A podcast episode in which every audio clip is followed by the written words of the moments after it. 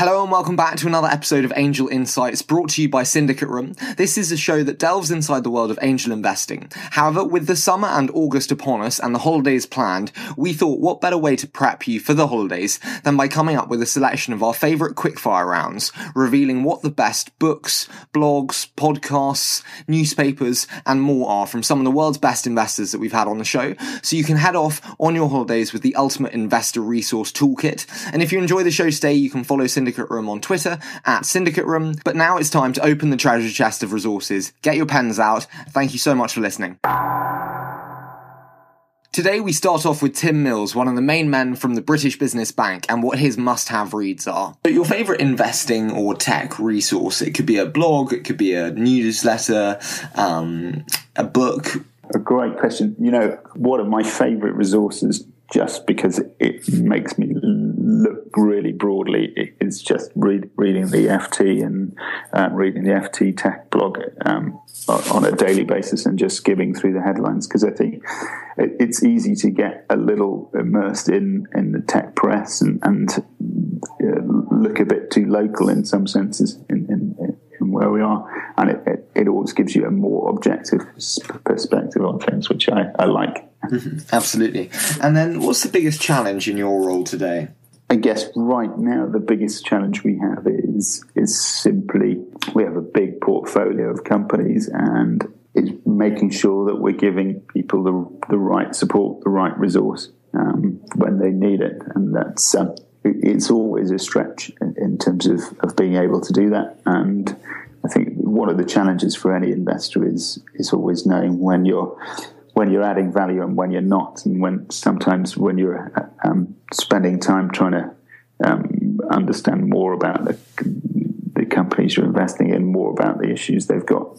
You, you may you may think you're adding value, but sometimes you're just distracting um, the guys that you're backing from doing doing the job. That, that's the thing that probably concerns me most is how do how do we best deploy the resource we've got and and use it most in the smartest possible way. And then, which investor do you most respect and admire in the European ecosystem, or in the US actually? Yeah, I, I, I guess in in the European ecosystem, I guess Robin Klein is is probably the guy I would, would most respect. I think um, there's a certain sort of philosophical kind of connection between us. Um, we run a, an early stage seed fund, generalist fund, um, and Robin has been one of the most prolific early stage investors, investing very broadly in the UK, and obviously has backed some fantastic companies. So, yeah, I think you know, Robin sort of demonstrates that really doesn't matter how smart you are, then it's really hard to pick the winners. Um, in any sort of absolute sense. So you've got to have a broad portfolio if you want great successes. But if you do have a broad portfolio, then you can have some great successes. Mm-hmm. Absolutely. And then I want to finish on the most recent investment of yours and, and why you said yes, public one that is. So we, have got an investment actually, which we just closed um, this morning, which is in a company called 4040 Media. Um, based up in Southport, they develop um, trainer videos, so um, animated videos, um, which uh, go on websites um, and are used in corporate training. So you're probably um, seeing things like RSA Animate, but that, those kind of elements. A great team, uh, I'd say, based up in Southport. Why did we back them? I think fundamentally the thing we liked about the business most is a really driven entrepreneur, a, a, a guy who really, really lives and breathes his business, has taken it from absolutely nothing to, to the scale it's at today with, with more than 50 employees, and somebody who's really got incredible ambition for where he can take it. They've got a great product offering, which obviously is, is essential um, to get comfortable with it. Um, and though they're based up in Southport, which I've got to be honest, uh, it isn't the honest, the most obvious place for, for a business like that, and, and did give us some concerns. You know, can they really scale in, in their that market? Can they really attract um, the right kind of people in terms of helping them build out?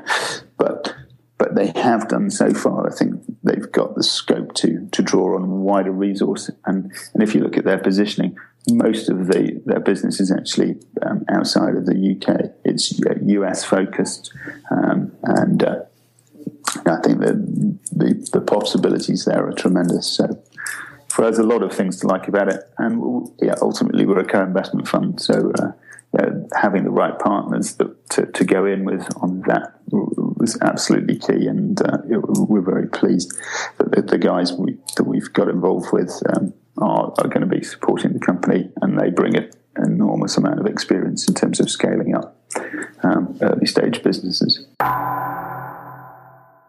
Next, we have John Spindler from the London Co-Investment Fund revealing what his must-haves are. So, your favourite investing resource? What's your kind of must-read when it comes in? Um, what do I? Uh, my must-read is get a great Twitter account. Follow great people on Twitter. I'm amazed people don't follow your Mark Susters, your your your Horowitzes, your Ben Evans. Um, kind of, um, you learn so much more from those giants.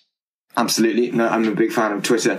Uh, and then commonality amongst the best investors that you've seen. Basically, at our stage is, I think the best investors are trust entrepreneurs, uh, basically have a good eye and ear for a great entrepreneur and basically know how hard it is to kind of start and then kind of scale up a, a, great business. And they know that their role is really to support the team that they're investing in and not to try and shackle them. And then the most challenging element of your role today? In terms of running the fund, I suppose the most challenging thing is to is to basically find enough money for some of the great startups we do find, so they can fund it all the way through. I think um, there's a kind of a, my, my, biggest challenge is to is to get enough money in their initial round and get enough money in their follow-ons in a in a quite challenging environment. Um, that's my, I would say, my biggest challenge. I think my biggest joy is the quality and the smartness and the intelligence and just the kind of fun you get by dealing with early stage startups with, with who want to change the world. What sector are you most excited by and why? I think the sector we are seeing the most interesting, most amazing things at the moment in London is um, AI, particularly machine learning. Uh, we are seeing what capability it's able to have, some of the big breakthroughs that have occurred in the last two years. Uh, so yes, that's that is by far, I think, the most exciting one I see on a daily basis. Some of the problems they're solving are quite amazing. And then the next five years for you and for London as a tech ecosystem, what's the kind of roadmap? Well, let's let's hope we vote to stay in uh, Europe in in a few weeks' time. Fingers crossed. And after that, I think it's incredibly positive. I think the kind of um, the thing that may start to occur, I'm hopeful, and uh, probably little evidence to go for this, a faith pitch, is that we'll get all that um, enormous amounts of money that's in the London scene, in the pension funds, in the mutual funds, to start basically feeling that it's not right that only 1% of the London stock market is in tech compared to the States where it's about 21, 22%. And about actually kind of do something about that by investing in early stage funds. Now, time for Dominic Wilson, Managing Director at Pi Labs, to unveil his favourites. So let's start with, uh, you know, you mentioned tax reliefs. Is this dumb money, and is dumb money a good thing? It is uh, on, on balance. Yes, it is dumb money, and yes, dumb money is a good thing. So the, every every investor round needs needs smart money, but you don't need 100% of your round to be smart money. So having some dumb money in there that's just going to give you money and let you get on with it is, is a good thing. Yeah. Mm-hmm. The effect of Brexit, what's going to be? Uh, obviously, it's a, a, guessing game now, but how have you seen it play out so far?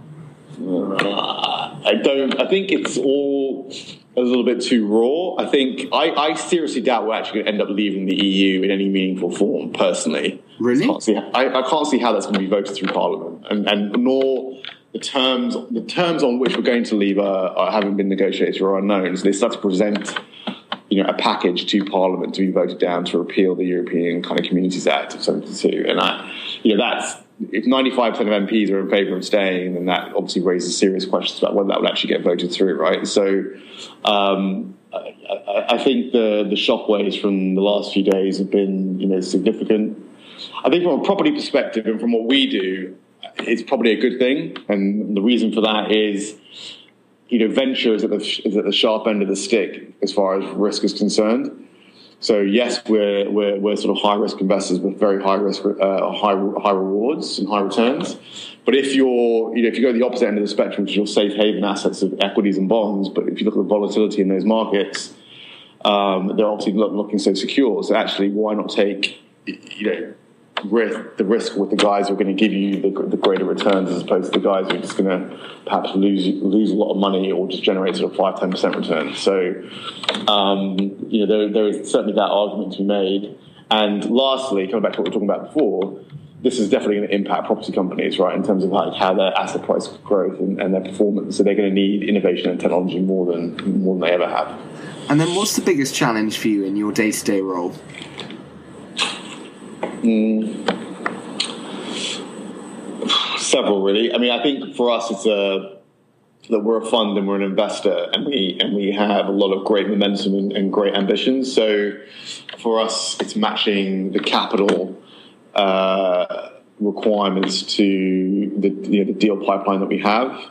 Um, we we have far more, more, deals that we that we want to invest in than, than capital that we have to invest, which is actually quite a nice problem to have. It's better that than the other way around. Um, but you know, we, are looking to capitalize ourselves better in every respect, and, and and to really make sure that we take advantage, full advantage of this sort of first mover um, position that we found ourselves in. So um, that's one. Um, you know, we are very fast and we're very nimble, and we and we implement extremely quickly, which is great. Um, but some of our kind of counterparts, you know, certainly in the real estate industry, as we alluded to before, perhaps not so quick. So we so managing those two processes in terms of the speed at which we get things done and the speed at which they move is perhaps can be a little bit frustrating. But we're making inroads on that front. And then I want to finish on your most recent investment and why you said yes.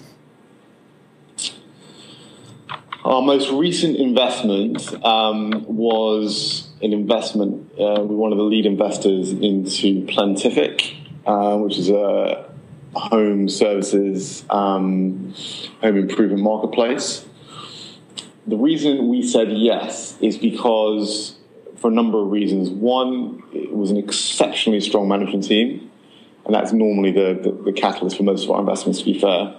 Um, two, they had some incredible partnerships um, with the likes of Zoopla and a few others that I can't really name at the moment. Um, and three, they their quality of product and their speed of product development was far ahead of anything else in the competition. And they sort of overcome problems that, that their competitors had, had traditionally struggled with. So, um, you know, it, it, was one of those deals that was kind of a no-brainer. I mean, it wasn't a no-brainer, but you know, we everything we we we looked at um, came up very very well. And, that, and, from a referencing point of view, I, I don't think I've ever had a, a better set of references, uh, and we referenced them quite heavily. Um, you know, they're just they're just a very very strong team and very you know kind of very clearly focused on on execution, which is something that we that we value quite highly. Moving swiftly on, what does the woman behind one of Europe's largest startup PR agencies read? Time to hear from Colette Ballou at Ballou PR. So let's go start with one of one of my favorites, which is your favorite book. Oh my god, there've been so many books over. I'm supposed to choose just one. Yeah, actually, yeah. For, for, in, for investing. For investing or it doesn't have to be actually. It could just be your favorite book. Um yeah let's let's leave it as general. Oh my god there's so many. Um you know what? Okay i have to say right now my favorite book is um history of a pleasure seeker by richard mason. Why is that got to read. Well, number one, I've invested in him, um, and he's he's a he's an award winning novelist. I think he's wrote, he started his first book when he was sixteen. I think it was published when he was twenty, when he was at Oxford. Um, and um, I think he's he's brilliant at studying people.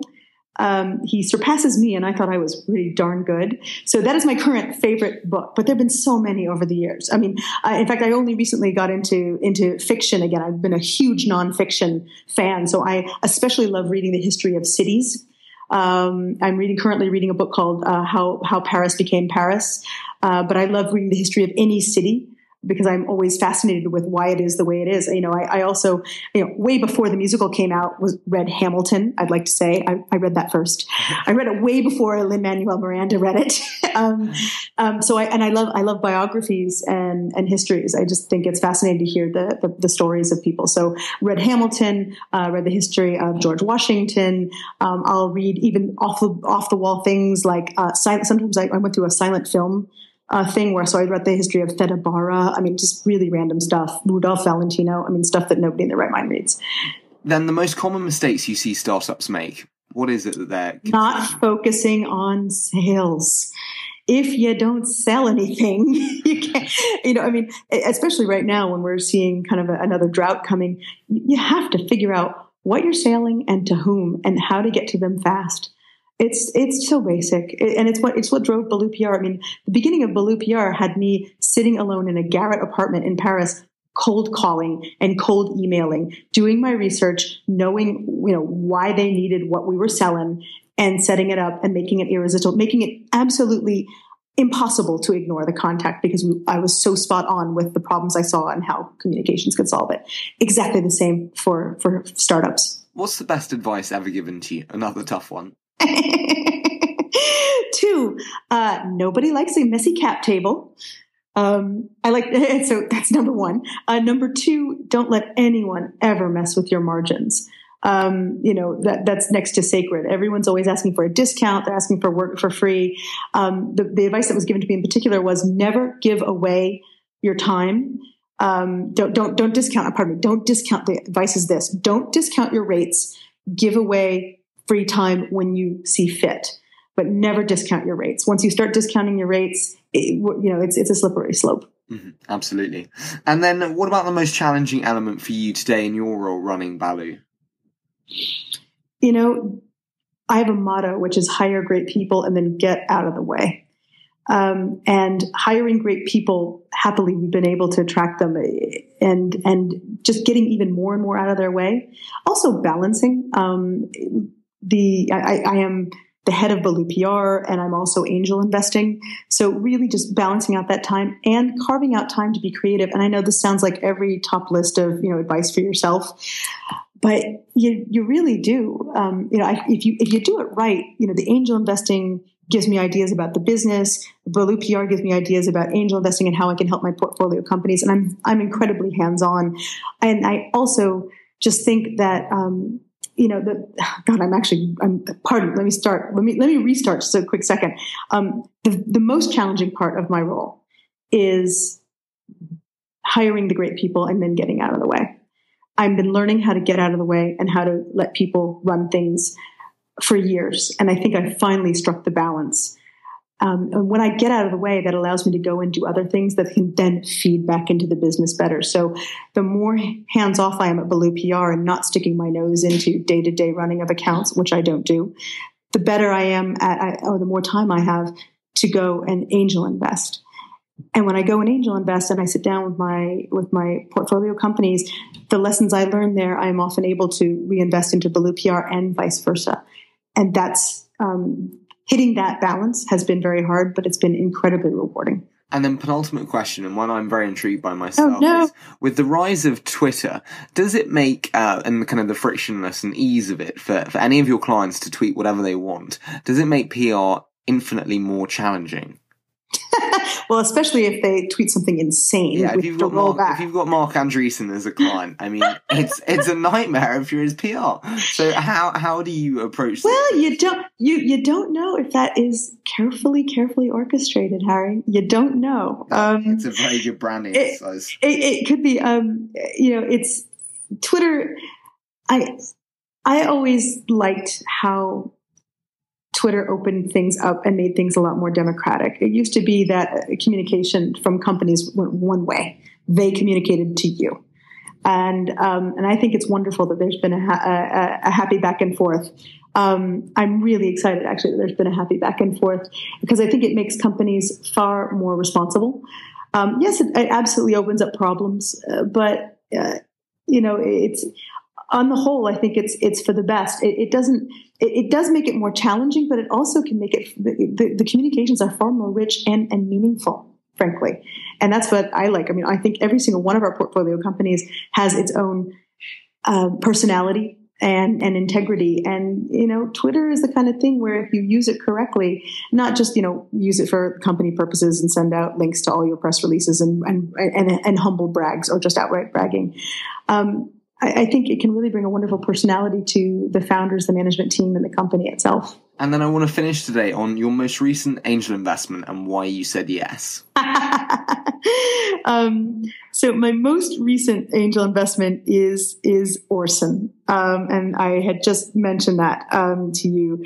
It's um, a software company, um, and the entrepreneur is is the uh, author I mentioned, uh, Richard Mason, and frankly, he's I, he's the he is I've met many many many entrepreneurs. I took one look at him and knew this this fellow can do anything.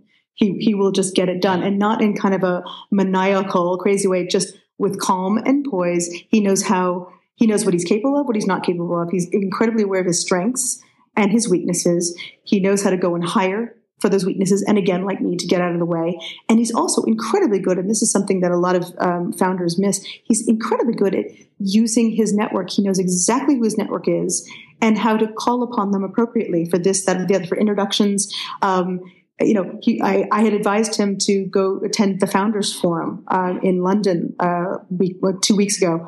He he found a way to get into it. I mean, the, the man is just unbelievable. And, you know, I, I, honestly think he could, you know, he could have come to me with a business plan that was selling ice to Eskimos and I would have invested because he's that good. And what better way to finish the show today than hearing from Syndicate Room founder Tom Britton on the lightning round of his episode? So, your favourite book at the moment and why? So I just read uh, Talk Like TED. Um, the author did a lot of reviews of people who have given TED Talks. I'm sure you're familiar with TED Talks and kind of the reoccurring, uh, not themes, but trends and how they engage people.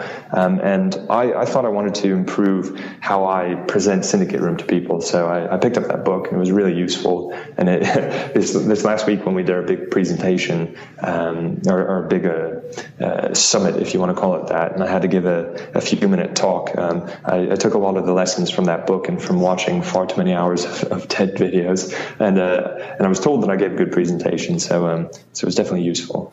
And then highlight of the entire syndicate room experience for you? Um, you know, going back to that day where I decided that I didn't want to take a corporate job and that I would give the entrepreneurial thing uh, a try. Um, I had tried to be a part-time entrepreneur a number of times before that, and like didn't fully commit, and the businesses didn't work out. So that moment when I when I fully committed to it was. Uh, uh, hate to be cliche, but liberating uh, in many ways. so, and then, and then your favorite blog or newsletter. What's the must reads for you when they come in?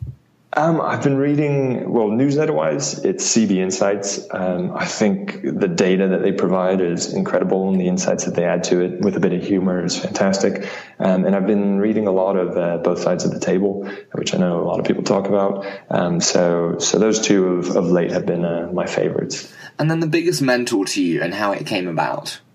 Yeah, um, my biggest mentor is my old boss actually at the Trainline. So he had been a successful uh, entrepreneur before. Um, he had had experience in everything from startup to um, company that has sold for 500 million pounds. Um, and he's just a, a, wealth of information. And he's probably one of the few people who um, who I go to who I know is not going to just um, you know, blow smoke up my ass. Sorry for swearing, uh, and, and, tell me how it is, and tell me where he thinks I'm making mistakes and where I can improve. And you definitely, you know, definitely need someone like that on board. And then the final one, the next five years for you and for Syndicate Room. Yeah, so this round that we raised is all about scaling up the business. You know, really, we're going to spend the next year focusing on growing our public markets offer, um, increasing brand awareness around that, um, and then we're going to start to look at um, other types of asset class that, that we can get into. We so hope you enjoyed the show today, and next week we will be back interviewing and we will have our episode with Fran O'Brien at Syndicate Room for you, where Fran will unveil her DD process for prospective companies, how she sources companies, how she really compiles the research and the DD itself, and much, much more. As always, we're so grateful for all the support and stay tuned.